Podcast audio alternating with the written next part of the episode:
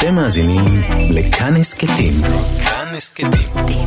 הפודקאסטים של תאגיד השידור הישראלי. חדש, עם איציק יושע. לחיות בגיל השלישי.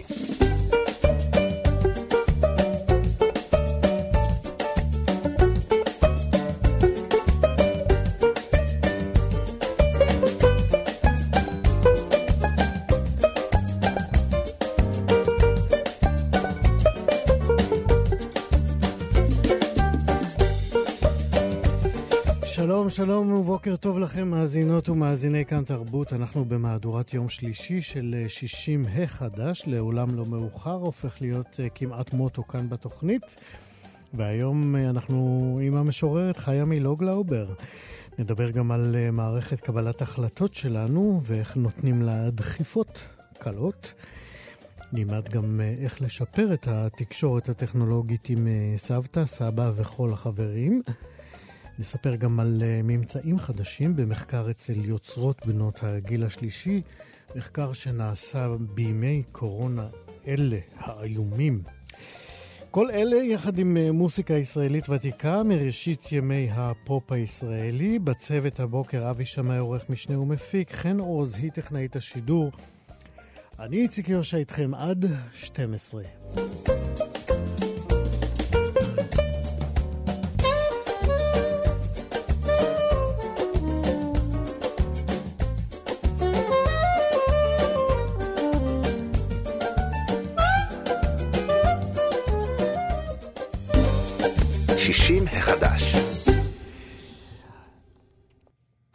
הדרכים הנעימות אה, שבהן אה, ניתן להיטיב עם הבריאות והרווחה הנפשית של אה, קשישים היא טיפול באומנות. החרדות שמלוות את בנות ובני הגיל הזה ידועות ומגוונות.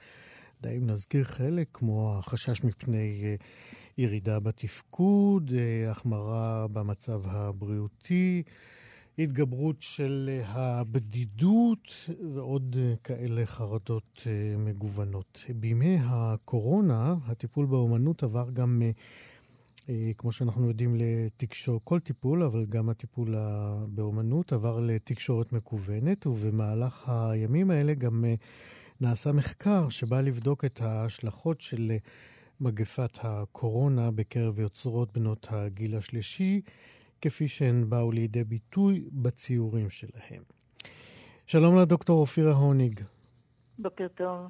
את אה, ראשת המחלקה לטיפול באומנות במדרשה שבפקולטה לאומנות שבמכללת, במכללה האקדמית בית ברל. נכון מאוד. זהו, זו הפעם הראשונה והאחרונה שאני חוזר על כל התואר. הטייטל הזה בסוף פשוט אני אפרד ממך. תודה, אופירה. בכיף. קודם כל, טיפול באומנות. בואי, בואי אה, נספר למאזינים איך, איך אה, מטפלים באמצעות אומנות. אה, אולי בעצם נתחיל מה, מההתייחסות לזה שבעצם הטיפול, לטיפול באומנות עצמו יש כוח של עיבוד וצמיחה מעבר ליצירה של האומנות כשלעצמה. שימוש אה, בשפה של הטיפול באומנות היא מאפשרת מרחב חקירה אה, משמעותי ועמוק, שיכול לקחת אותנו גם אה, לעיבוד טראומות, עיבוד טראומות המוניות, התמודדות עם בעיות נפשיות וגם בעיות יומיומיות רגילות. והוא מאפשר לעשות את זה בשני דרכים, גם דרך האומנות עצמה. אה, וגם דרך השיח עם המטפל עצמו, שמתבונן עלינו בתהליך, רואה אותנו בתהליך ומאפשר לנו בעצם אה, להסתכל ולהרגיש אולי אה, יותר חזקים דרך זה. אין הכרח שיהיה למטופל, תהיה לו זיקה ישירה לאומנות, נכון? לא, ממש לא. ממש לא. ב, תראה, אה, אולי נתחיל בזה ששבוע הבא למשל, יש לנו אה, תערוכה של בוגרי התואר השני לטיפול באומנות, שהם לומדים אצלנו במחלקה, והשנה הם בעצם עבדו גם עם קשישים אה, רגיל, בסמסטר הראשון עבדנו רגיל, ובסמסטר השני בעצם כולנו עברנו לעבודה קצת אחרת, שזה היה מאוד מורכב העבודה השונה, אבל uh, בעצם היא השתלבה עם uh, מחקרים שעשינו בשנים האחרונות. Uh, אולי תכף אני אפרט, אבל התוצרים ש... שבעצם מוצגים שבוע הבא בתערוכה במדרשה, הם משקפים בצורה מאוד מרגשת את התקופה הזאת שכולנו חווינו את אותן חוויות, גם מטפלים, מטופלים, מרצים, צעירים, קשישים. התפרקות חברתית, כלכלית, רגשית ומשפחתית. אני חושבת שכשאנחנו משתמשים בחומרי אומנות וחוקרים את עצמנו ואת החומרים, אז אפשר להסתכל על התוצרים כמשקפים את המורכבות, ושבוע הבא אנחנו נראה את המורכבות של התקופה ואת הכוח של האומנות בעיבוד ובאיסוף של הכוחות להתמודדות. אז זה בתערוכה, אה, ודיברנו על כך שבמהלך הימים האלה של הקורונה אתם גם אה, קיימתם אה, מחקר. אגב, מי נכון. החוקרות שעשו אותו? סליחה. דוקטור ליאת שמרי ודוקטור נטע רם חקרו קשישות יוצרות. דוקטור נטע רם ואני עשינו שיתוף פעולה עם הודו בחקירת עבודה באומנות בחומרים שונים ובהתמודדות עם הסגל. ועם קשישים דמנטיים עבדנו בהפעלת המטפל העיקרי, איה פלדמן, שלומית רינת, דוקטור שחר גינדי ואני. אוקיי, okay, עכשיו בואי בוא, בוא ניגש באמת למחקר עצמו. כן. אה, את מי חקרתם בעצם? מי האוכלוסייה שהשתתפה במחקר? יש לנו כמה אוכלוסיות. אה, אוכלוסייה, קודם כל, אה, מה שאתה התייחסת אליו זו אוכלוסייה של נשים קשישות בריאות. שיש אה, דווקא כן נטייה ליצירה. וה... זאת אומרת, אתם בחרתם אותם במכוון אה, בהיותן אה, יוצרות. כן. אוקיי. Okay. והעבודה והשיח איתם בעצם העמיקו את הכוח של, ה, של היצירה למקומות נוספים, התובנות שהם הגיעו באמצעות השיח, ההתבוננות המשותפת על העבודות יצרה איזושהי הסתכלות. אני יכולה להגיד לך שגם גם מול הקשישות אה, היוצרות וגם מול הקבוצה שחקרנו בין אה, הודו לישראל, בעצם אה, ראינו שהתפקידים, היה להם איזו מהות מאוד מאוד גדולה ב... בסגר. הקשישות ממש התמסרו לעניין שחלק מהתפקידים הן לא צריכות לעשות, לא סבתות, לא בנות זוג. אנחנו נגיע אליהם, זה חלק, אם, אם, אם אני זוכר נכון, זה חלק משלוש או כמה תמות שהגעתם אליהם בתוצאות כן, נכון. המחקר. אבל אה, לפני זה, אה, רציתי לשאול, אה, הבחירה בנשים שעוסקות באומנות והמעקב אחריהם, או המחקר, זה קצת פריבילגי, לא? לא, זה היה רק חלק אחד. תראה, עבדנו עם תשושי נפש במוסד אה, שהם נמצאים בו, ושם למשל עבדנו אה, עם התשושים בקבוצה, והיינו צריכים להיות מאוד יצירתיים. אז בשלב הראשון, כשעוד היה אפשר להיפגש, עבדנו עם עגלה. זאת אה, סטודנטית בשם סבטלנה, היא בוגרת שלנו, בעצם עגלת חומרים שהפכה להיות החדר הטיפולי. והדבר השני שעשינו, יצרנו לכל אחד מה, מהקשישים שם תערוכה.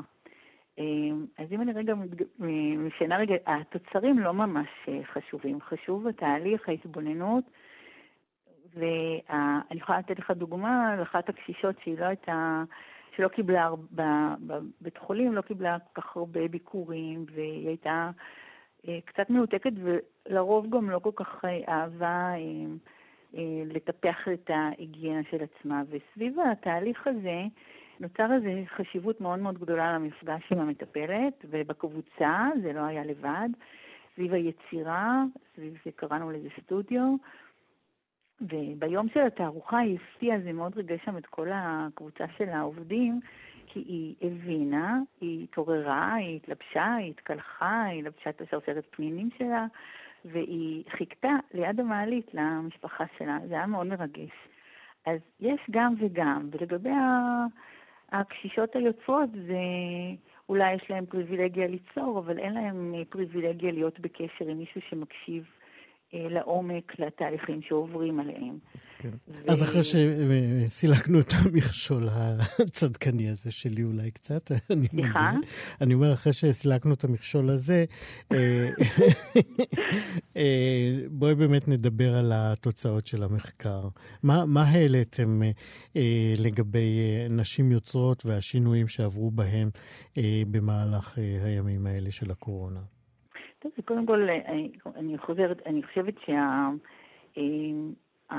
ההבנה שבקרב קשישים הצורך אה, ליצור מחדש, להיות יצירתי, היכולת שלך אה, להתמודד עם הבדידות, עם, ה...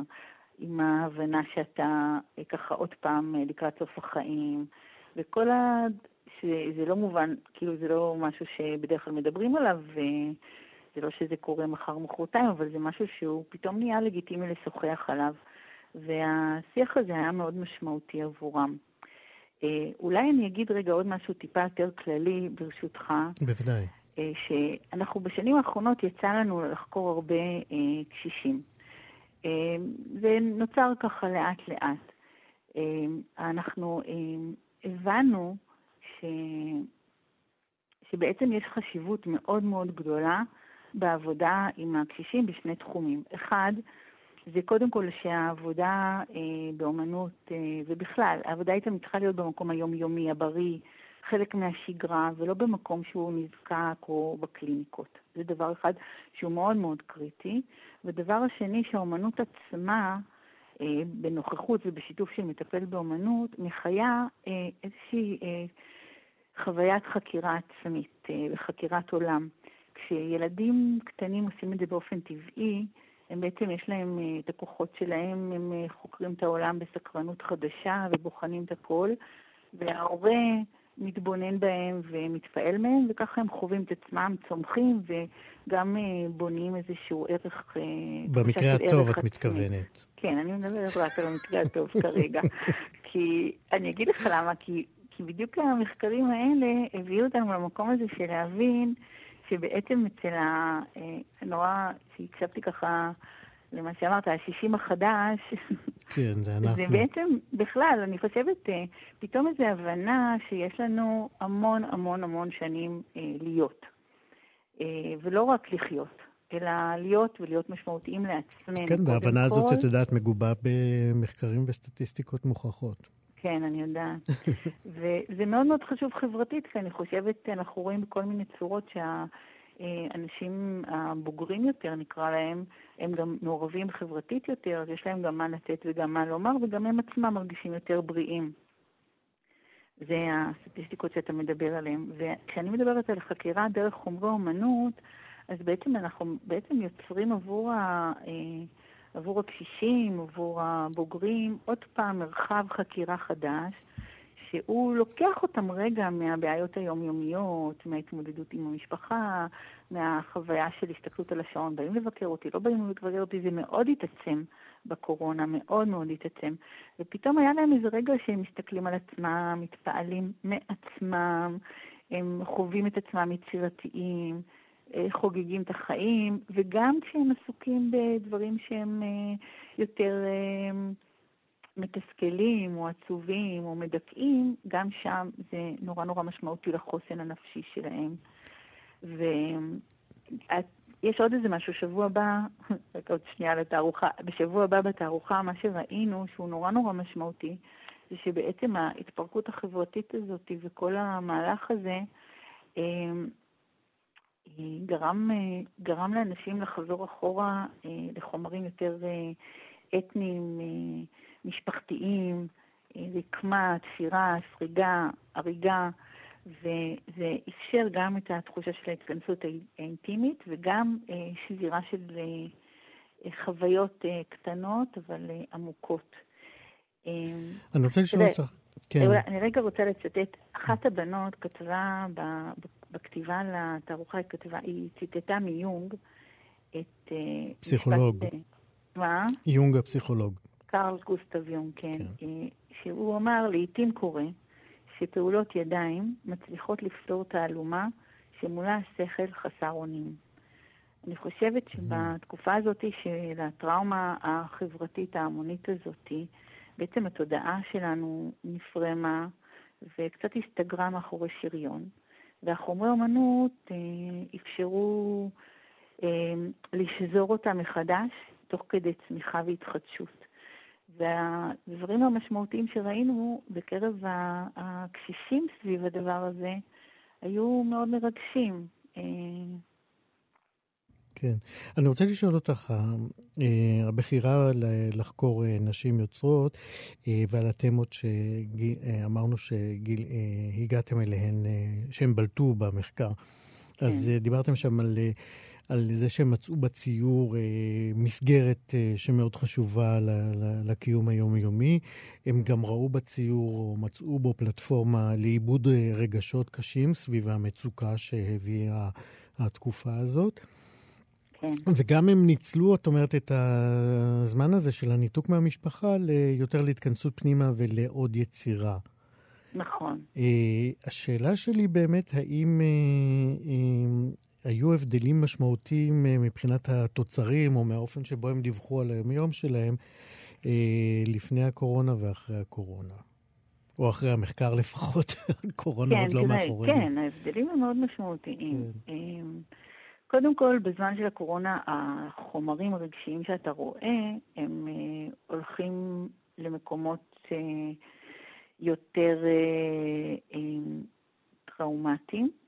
ומאוד... אה, טראומטים uh, חדשים או טראומטים ותיקים שצפים תראה, ועולים? חלק מהם קיבלו סביבה, תראה, המחקר עצמו סיפק להם איזשהו מרחב גם להתמודדות עם אה, טראומות שבמקרה צצו בתוך העבודות, mm-hmm. שלפני זה לא היה את האופציה. הרבה פעמים האומנות עצמה, הם, הם ציירו הם, הם נופים וטבע, שזה בעצם גם מבחינה, גם אפשר להם איזושהי חוויה של מרחב פנימי, אוקיי? כן. אה, שלפני זה אולי הם עשו יותר, אה, אני לא יודעת, אני לא רוצה להתחייב בדיוק להבדלים, אבל כן יש את השינויים האלה, אוקיי?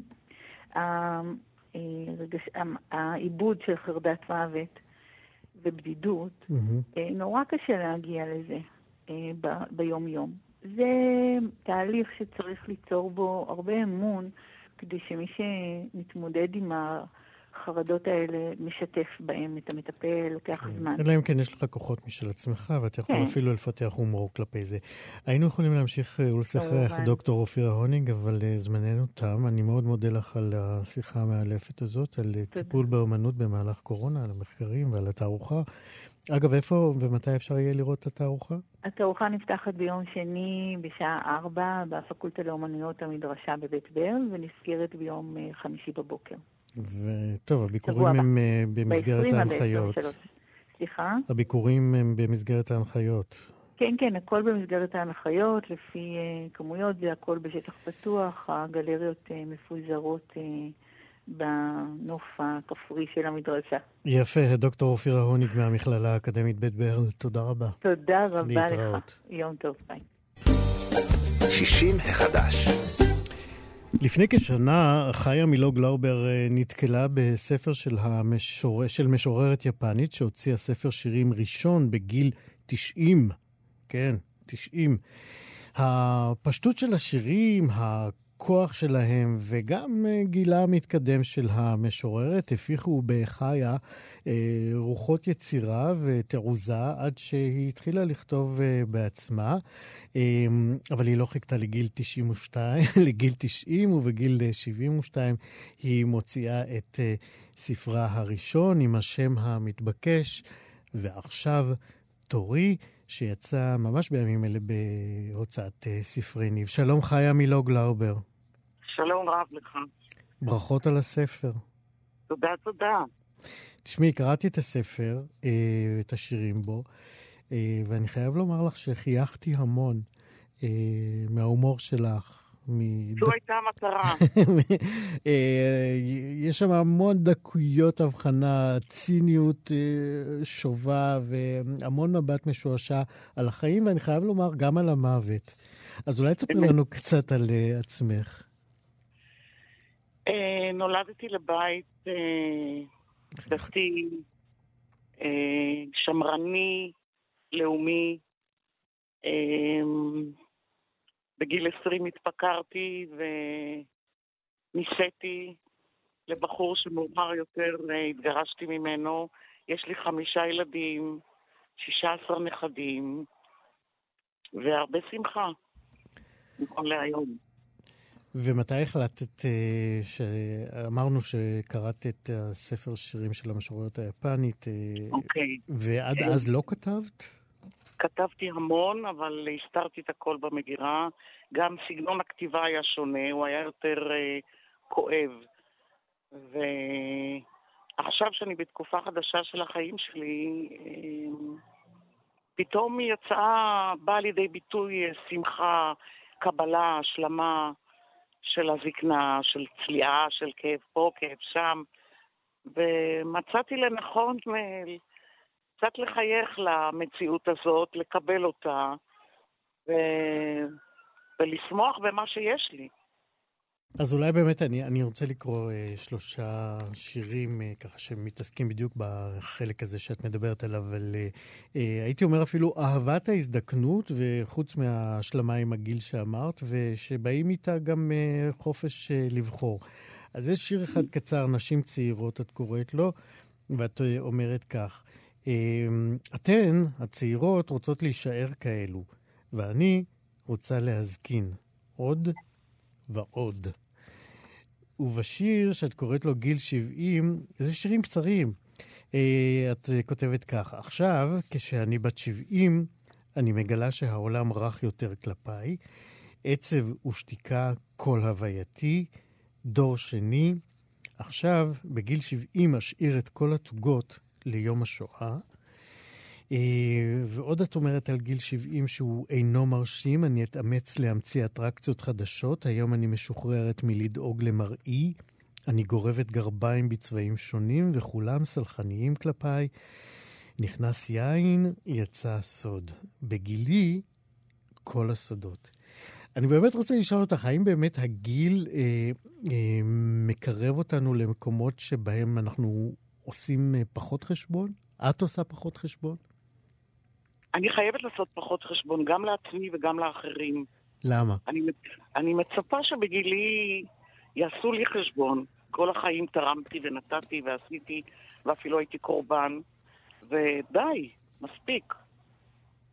מה זה אומר בפועל ביחסים שלך עם אה, סביבותייך? בפועל זה לבקש עזרה כשאני צריכה, לא להתבייש, לבטל את האגו, אמ, לסמוך שהאחר יעשה לי למעני רק טוב, ונכון לעשות את זה. אמ, מה שזה היה בעצם כל החיים, רק לא, במרכאות, לא האמנתי. אמ, כן, את מדברת גם על uh, זה שמשחררים uh, סודות. כן. איזה סודות את שחררת? סודות פיזיים, סודות רגשיים, סודות נפשיים. שתפי אותנו באחד או שניים. אמ, אני יכולה להביע את אה, כאבי, את תסכולי, את אי שביעות רצוני, אם אומרים לי משהו, אני יכולה להפנות עורף למי שלא נעים לי בחברתו. אני לא צריכה במחאות לעשות חשבון לאף אחד, רק לעצמי. כן, אבל דיברנו על, על סודות שיותר קל אה, לחשוף או סודות, לגלות. סודות, חשפתי, רק עכשיו חשף, חשפתי את הסודות המשפחתיים שלי, שתמיד הסתרתי, את היציאה מהבית, את ההתעלמות של משפחתי מחיי, את הקשר ש, שנותק מההורים ומאחיי. כמה שנים לא הייתם בקשר? וואו, חמישים שנה. לא עם הורייך ולא עם אחייך? נכון. Mm-hmm. עם אחיי נוצר קשר לפני מעט שנים, שהם בעצמם הזדקנו והחליטו שזה הזמן... אה, הם יזמו את הקשר איתך? סליחה? הם יזמו את הקשר איתך? כן, כן, הם. זה הפתיע אותך? זה ריגש אותי מאוד מאוד מאוד.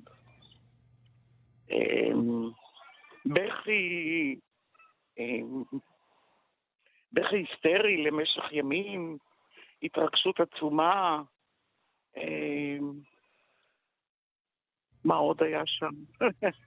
תמיכה של המשפחה המקורבת שלי כמובן. כמה אחים יש לך? יש לי שני אחים יותר גדולים ממני. אחד הלך לעולמו לפני פחות משנה. זאת אומרת, הספקתם עוד להתאחד לפני מותו. היינו ביחד, כן, אבל uh, השבר אחרי מותו בעצם רק פרץ אחרי שהוא הלך לעולמו. שבר של הניתוק. הייתי חצי שנה בבית, uh, באבל גדול מאוד. את יכולה לתאר לנו את הפגישה עם האח הראשון, או שנפגשתי עם שניהם בבת אחת? לא עם שניהם, אחד-אחד. הראשון נערך בביתי. כשעמדתי שומר מן הצד שהיה צריך להתריע על בואם, אה, הייתה התרגשות מאוד גדולה. הוא הגיע לבד? הוא הגיע עם רעייתו. שגם אותה מן הסתם לא הכרת. אני כן הכרתי, כי האחים שלי היו נשואים כשעזבתי את הבית. אה, אוקיי. אמ, אין הרבה מה לספר, זו פגישה שהיא מבוכה, שהיא אה, חסימת כל הרגשות אה, השליליים שהיו. אה, פה ושם דיבורים, אתה יודע, דברים חיצוניים. את האח השני פגשתי באיזה אירוע, אפילו לחבק לא יכולתי אותו. למה? אירוע דתי, אתה יודע, הייתה מבוכה גדולה. אמ, אחר כך עשיתי פה כינוס משפחתי כדי שהילדים יכירו אותם. אבל לצערי זה לא זה. זה אהבה שנקברה עמוק עמוק ולא יכולה לצאת החוצה. כן. זאת, אמרת שזאת הפעם הראשונה בזמן האחרון שבעצם אה, סיפרת אה, לילדייך, לנכדייך, את אה, נסיבות עזיבתך את בית הורייך לפני שנים ארוכות? האמת היא שהילדים הפרטיים שלי ידעו, אבל שאר החברה מבחוץ לא ידעה. זאת אומרת, התחלת לשתף פתאום חברים. כן, עכשיו מה שנקרא, אני מתפשטת, אני כותבת גם על זה. אני לא שומרת יותר צובדות. לא עכבות, לא מחסומים, אין יותר כלום. אני ציפור דרור. כן. ברגשותיי, כמובן. אני רוצה לקרוא עוד שני שירים שמתארים יפה את ה... גם את ההשלמה עם הגיל, אבל אה, את יודעת מה, אני רוצה לדבר על, על, על המוות, על ההתעסקות עם המוות, כי אה, שם באמת את אה, מגלה את החלקים הציניים והמפוקחים שלך. יש שיר אחד שנקרא טבעי, אה, ואת כותבת בו כך: בוקר שמשי, שמיים בהירים, קר ויבש, מתיישבת על הדשא. אני בשיחה ארוכה בנייד עם כלתי על חינוך אנתרופוסופי. אנשים טובים קוראים בקול, קרה משהו? צריכה עזרה? האין זה טבעי שאישה בת 70 תרגיש את האדמה תחתיה ולא מעליה? את תוהה. אה, ובעוד שיר אחד שאת קוראת לו האדמה הטובה, את uh, כותבת, עדיין עומדת זקופה על האדמה, מצליחה גם לשבת עליה, ואפילו לשכב עליה ולעשות איתה אהבה. היא רכה אליי, אני יודעת, יום יבוא ונתאחד. אני, אני חייב לומר באמת שזאת ראייה uh, די נעימה של uh, uh, המבט שלך על, ה, על הסוף המתקרב. זה חייב להיות כך. אה, לא יועיל אם אני אכעס או אתנגד, mm-hmm. או אצא חוצץ נגד המוות. המוות קיים, ואדם צריך לקלוט את זה, ולנצל את הימים שנותרו לו בעשייה, בראייה של מה שכן יש ולא מה שאין, אין, וכך לחיות את מה שנותר. טוב, אני מקווה שנותרו לך עוד uh, עשרות uh, שנים, uh, שהמבט הזה אל, אל הסוף ייקח הרבה מאוד זמן. Uh, חיה מילוג לאובר עם ספר שירים חדש, ועכשיו תורי. תודה רבה לך על השיחה הזאת, ובהצלחה עם הספרים הבאים. תודה לכם. להתראות. 60 החדש. עכשיו אנחנו נמשיך ונעסוק אה, בדרכים לשיפור התקשורת הטכנולוגית עם אה, סבתא וסבא ועם כל אה, אוכלוסיית הקשישים המאותגרים טכנולוגית ואלה שרוצים להשתפר. הפרופסור לאה פוסטיק היא ראש המחלקה להפרעות תקשורת באוניברסיטת אריאל, היא פסיכולוגית מחקרית, חוקרת בתחום עיבוד שמיעה, פסיכואקוסטיקה ותפיסת דיבור באוכלוסיות השונות, וכל התואר הארוך הזה מאפשר לה לדבר איתנו עכשיו. שלום לך, אה, פרופסור. שלום, שלום. מה שלומך? תודה, תודה. בואי נדבר בתחילה על, אה, על האופן שבו המסכה שפרצה לחיינו ונהייתה אורחת קבע על הפנים שלנו, איך היא שיבשה את התקשורת בין כולנו? טוב, אז המסכה, כשמה כן היא, ממסכת. אנחנו רוצים שהיא תמסך, שהיא תגן עלינו, אבל יחד עם הדבר הטוב הזה שהיא עושה, שהיא מגנה עלינו ועל הסביבה שלנו אה, מפני אה, אה, הווירוסים השונים, היא גם עוצרת את הדיבור שיוצא לנו מהפה, היא, כן, היא, מגנה על, על, על מי שבסביבה שלנו שלא נירק עליו ונפיץ טיפות מלאות ווירוסים, אבל גם את גלי הקול היא חוסמת. היא לא חוסמת לגמרי, אנחנו יכולים לתקשר עם מסכות, אבל זה יותר קשה. זה יותר קשה. למה זה יותר שה... קשה בעצם? משום שעוצמת מ... הקול שלנו משתנית אה, בגלל המסכה? היא לא כל כך משתנה, היא משתנה קצת, זה לא החלק המשמעותי. החלק היותר משמעותי שאנחנו מרגישים פיזית זה שהאוויר נעצר, גם כשאנחנו מדברים וגם כשאנחנו רוצים לקחת אוויר אה, כשאנחנו מדברים, זה גורם לנו למאמץ, וזה גם מה שלצערי גורם להרבה אנשים כשהם מדברים להוריד את המסכה, אני מקווה שהתובנה הזאת, שפשוט קשה יותר כי אנחנו מדברים ואז צורכים יותר אוויר, אה, אה, תגרום לאנשים להבין את זה ולא להוריד את המסכה כשהם מדברים, אלא פשוט לדבר יותר לאט, אה, וככה לקחת נשימות יותר עמוקות במקום להוריד את המסכה, זה, זה יכול לעזור. וסיבה נוספת, בגלל שהאוויר ככה נעצר וגלי הקול נעצרים במסכה, אז הדיבור פחות ברור. אה, לשומע, אנחנו גם שומעים בעצמנו, אותנו, מדברים פחות ברור, אז אנחנו נוטים להפעיל יותר מאמץ. יותר מאמץ זה לא נעים, אז אנחנו מורידים את המסכה. אפשר במקום זאת אה, פשוט לדבר יותר לאט, לעשות יותר מרווחים בין המילים, ואז גם עם המסכה אנחנו נהיה יותר ברורים ולא נצטרך להוריד אותה. זאת אומרת, לא להוריד את המסכה כשמדברים, לדבר יותר לאט, ככה נהיה יותר ברורים, נפעיל פחות מאמץ ולקחת נשימות יותר עמוקות. אז הנה, עכשיו אני מדבר איתך בלי מסכה, ומהשנייה הזאת אני עוטה את המסכה, ואני רוצה שתגידי לי אה, האם אה, משהו ב, באיכות הדיבור שלי, ב, באיכות הדברים שלי אה, משתנית. והנה, אני כבר עם המסכה. ואני מדבר איתך מתוך, uh, מעבר למסכה, העדים קצת uh, uh, מכסים את המשקפיים שלי, אבל אני שומע אותך. ממש ניסוי בשידור חי, ואני מאוד שמחה שאתה עושה את זה, mm-hmm. כי מי שמאזין לנו יכול להרגיש שבעצם השינוי בעוצמת הקול שלך היה מאוד קטן. הוא גבר? שמ... הוא היה קטן. אה, הוא קטן. ירד... הוא קטן, וואו. הוא קטן, ואתה, שבאופן טבעי כאדם שעובד ברדיו ויודע לדבר ברור, אז אנחנו ממשיכים גם להבין אותך בצורה ברורה.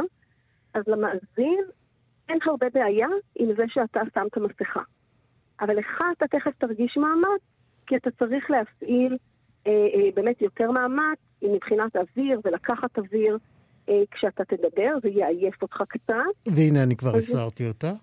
אוקיי. אה, אני באמת, אה, בואי אם כך אה, ננסה לעזור למאזינים שלנו איך להישאר עם המסכה, לעטות אותה ועדיין להישאר ברורים. אז אמרנו, לקחת נשימות עמוקות יותר, יש גם מקום לשנות את קצב הדיבור, את עוצמת כן. הדיבור? עוצמת הדיבור לא צריך כל כך, ואני הייתי מוותרת על זה, כי זה יעייף את הדובר. Mm-hmm. גם ממש כמו ששמענו עכשיו, השינוי בעוצמת הקול שלך היה, אבל היה קטן. Uh, מה שיותר חשוב זה שיש איזשהו ערבול של גלי הקול ופחות מובן. Mm-hmm. אם מדברים יותר לאט, עם יותר מרווחים בין המילים, המאזין יכול להבין מצוין ואנחנו לא דורשים בעצם מהדובר להשקיע יותר אנרגיה בדיבור. יפה. אז לדבר יותר לאט. אז אה, טוב, אני מדבר לאט, אני מקווה מספיק, כדי שגם יבינו אותי בלי מסכה. אה, אני רוצה לשאול אותך, האם יש אה, דברים נוספים שכדאי אולי לאמץ, במיוחד כשאנחנו עוברים לתקשורת מקוונת, השילוב של אודיו-ויזואל, זאת אומרת, גם קול וגם מראה, כן, יכול להקל. על השיח, או כן, להקשות אותו? בהחלט. בכלל, כשאנחנו מדברים על תקשורת מרחוק, והיום אנחנו משתמשים בה יותר ויותר בגלל הריחוק החברתי. אפשר באמת לאמץ כמה המלצות, ואחת מהן זה כל נושא הוידאו. הוידאו, מידע נוסף. אמנם אנחנו רוצים לדבר, זאת אומרת לשמוע, אבל כל המידע הראייתי, הבעות הפנים, תנועות הידיים, תנועות הגוף בכלל, הם מקור מידע חשוב שעוזר לנו להבין מה הדובר אמר, בעצם נותן לנו עוד מידע על הכוונה של הדובר ועוזר לנו להשלים בראש את מה שנאמר, גם אם לא שמענו הכל. אנחנו צריכים בעצם ככה להשקיע פחות מאמץ. זאת אומרת, בהקשבה, כאשר, יש לנו עוד מידע. כן, כאשר אנחנו מדברים עם סבא וסבתא, אז uh, כדאי שזה יהיה גם בווידאו, כדי שהם יראו את uh, המחוות שאנחנו uh, עושים נכון. בפנים, uh, בידיים. נכון מאוד. אני כן רוצה לסייג טיפה את ההמלצה הזאת. אוקיי, okay, כי אה, יש הפרעות לפעמים. נכון, כי בסופו של okay. דבר אנחנו צריכים שהמסר יעבור. ואם חיבור האינטרנט הוא לא טוב, אז לוותר ופשוט לטלפון, זה יהיה יותר טוב משיחת וידאו שנקטעת, או שיש דיליי מאוד גדול. אמ, אז, אז, אז תבדקו, זאת אומרת, כדאי הווידאו, לחזור, אבל לחזור לא על חשבון לטל, לטלפון הישן והטוב, ורצוי שהוא יהיה אפילו קווי ולא אה, נכון. נייד. הפרופסור לאה פוסטיק, תודה רבה מאוד על השיחה הזאת. תודה לכם. להתראות. 60 החדש. דחיפה קלה או נאג' במקור הוא מושג, מונח שטבעו ריצ'רד טיילר, אה, זוכה פרס אה, נובל בכלכלה אה, בשנת 2017, וסם סנשטיין. המונח הזה הוא מונח יסוד בספר שכתבו ונקרא גם דחיפות קלות, שיצא ממש עכשיו בישראל בהוצאת מטר, בעברית כמובן. במה מדובר? כולנו הרי עושים שלל החלטות פעוטות והרות גורל כמעט כל יום, אולי לא כל יום הרות גורל, אבל טעות קטנה, למשל בחציית כביש, עלולה להיות הרת גורל. חשבתם על זה? בימים של אה, משבר ומגפה, הצורך להתבונן אה, בדרך קבלת ההחלטות שלנו אה, גובר, במיוחד מול העובדה שניחתות עלינו גזרות שלא ידענו כמותן עד עכשיו, ובוודאי לבני הגיל השלישי יש אקסטרה, הם, יש להם עוד, אם לכולם טוב, אז להם צריך להיות טוב יותר. כדי להבין את עיקרי הספר הזה, ומה ניתן לעשות עם מערכת קבלת ההחלטות שלנו בימים האלה, אנחנו אומרים שלום לאלכס שילמן. היי. שלום, נאמר רק שאתה פסיכולוג מומחה בכלכלה התנהגותית. נכון. אז מה אנחנו צריכים uh, לשנות uh, במערכת קבלת ההחלטות שלנו לפי הספר הזה? האמת שהייתי נזהר משינויים דרמטיים. כי אם יש איזה מסר עיקרי בספר, זה שכדי להשיג שינוי משמעותי בחיים, אנחנו לא חייבים להשתנות בעצמנו. מספיק שנשנה את הסביבה שלנו. הסביבה שלנו זה איך נראה החדר מגורים שלנו, איך, נראית ה... איך נראה מקרר, איזה אוכל נמצא בגובה מטר שישים וחמש, זה שהכי קל להגיע אליו.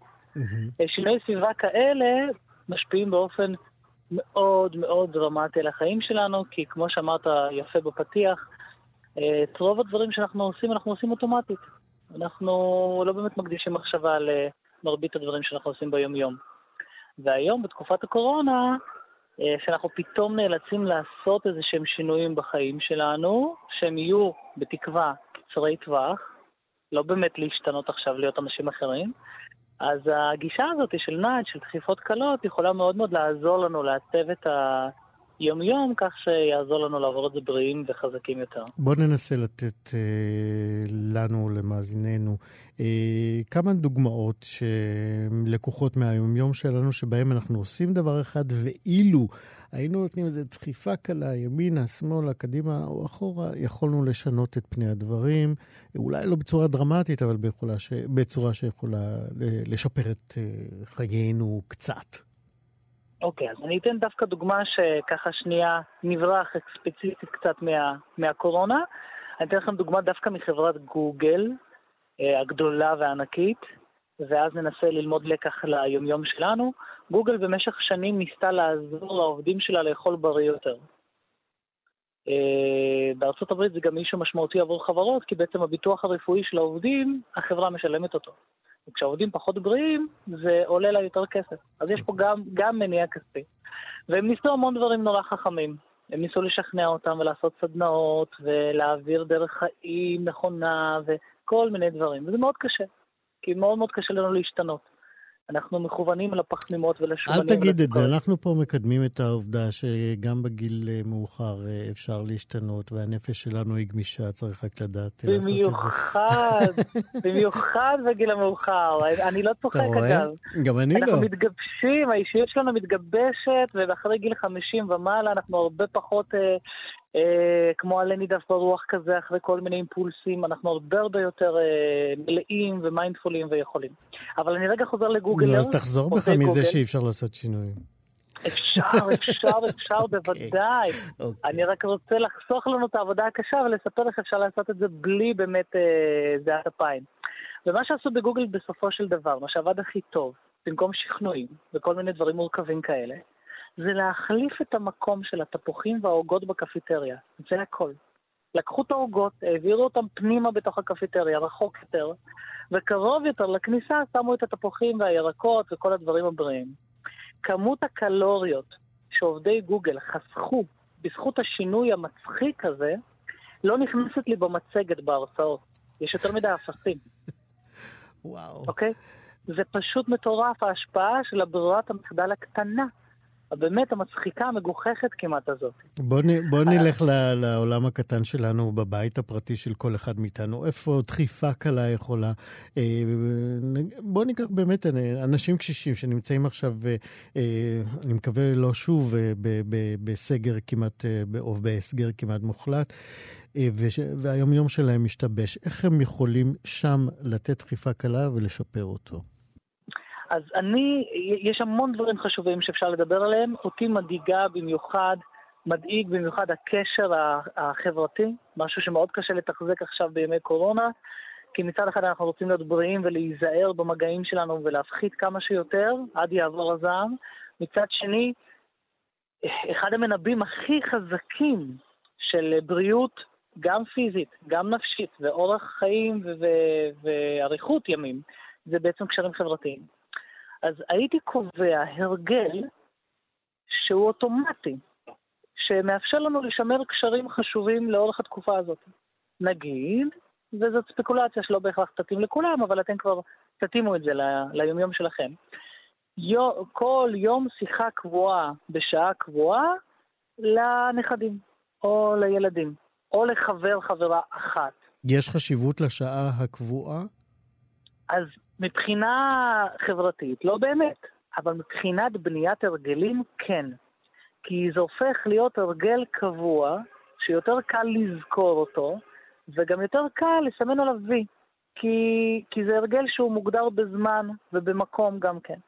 והרבה יותר קל לנו, יש מחקרים על זה שאפילו בדברים גדולים כמו להצביע בבחירות, האחוזי הצבעה קופצים אם יש לאנשים תוכנית ספציפית, פשוט באיזה שעה הם יעשו את זה ומתי. אז המטרה הגדולה הזאת של לשמר קשר חברתי, שזה מאוד מאוד חשוב, בוודאי ככל שאנחנו מתבגרים יותר ויותר, לארוז אותה בהנאה לפעולה פשוטה וקבועה בזמן וביום. יפה. וזה הופך לתרגל. אלכס שילמן, פסיכולוג מומחה בכלכלה התנהגותית, עזרת לנו לדחוף קצת את החיים שלנו ימינה ושמאלה, אני מקווה שגם קדימה. תודה רבה על השיחה הזאת, להתראות. בשמחה, הרבה בריאות. יום טוב. כאן אנחנו מסיימים אה, גם את מהדורת יום שלישי של שישי מחדש. אה, תודה רבה לאבי שמאי, עורך משנה ומפיק התוכנית. תודה רבה לחן עוז, אה, טכנאית השידור. מה שכרוך אחרינו עם מאיה סלע ויובל אביבי. אני איציק יושע, נתראה כאן ביום ראשון.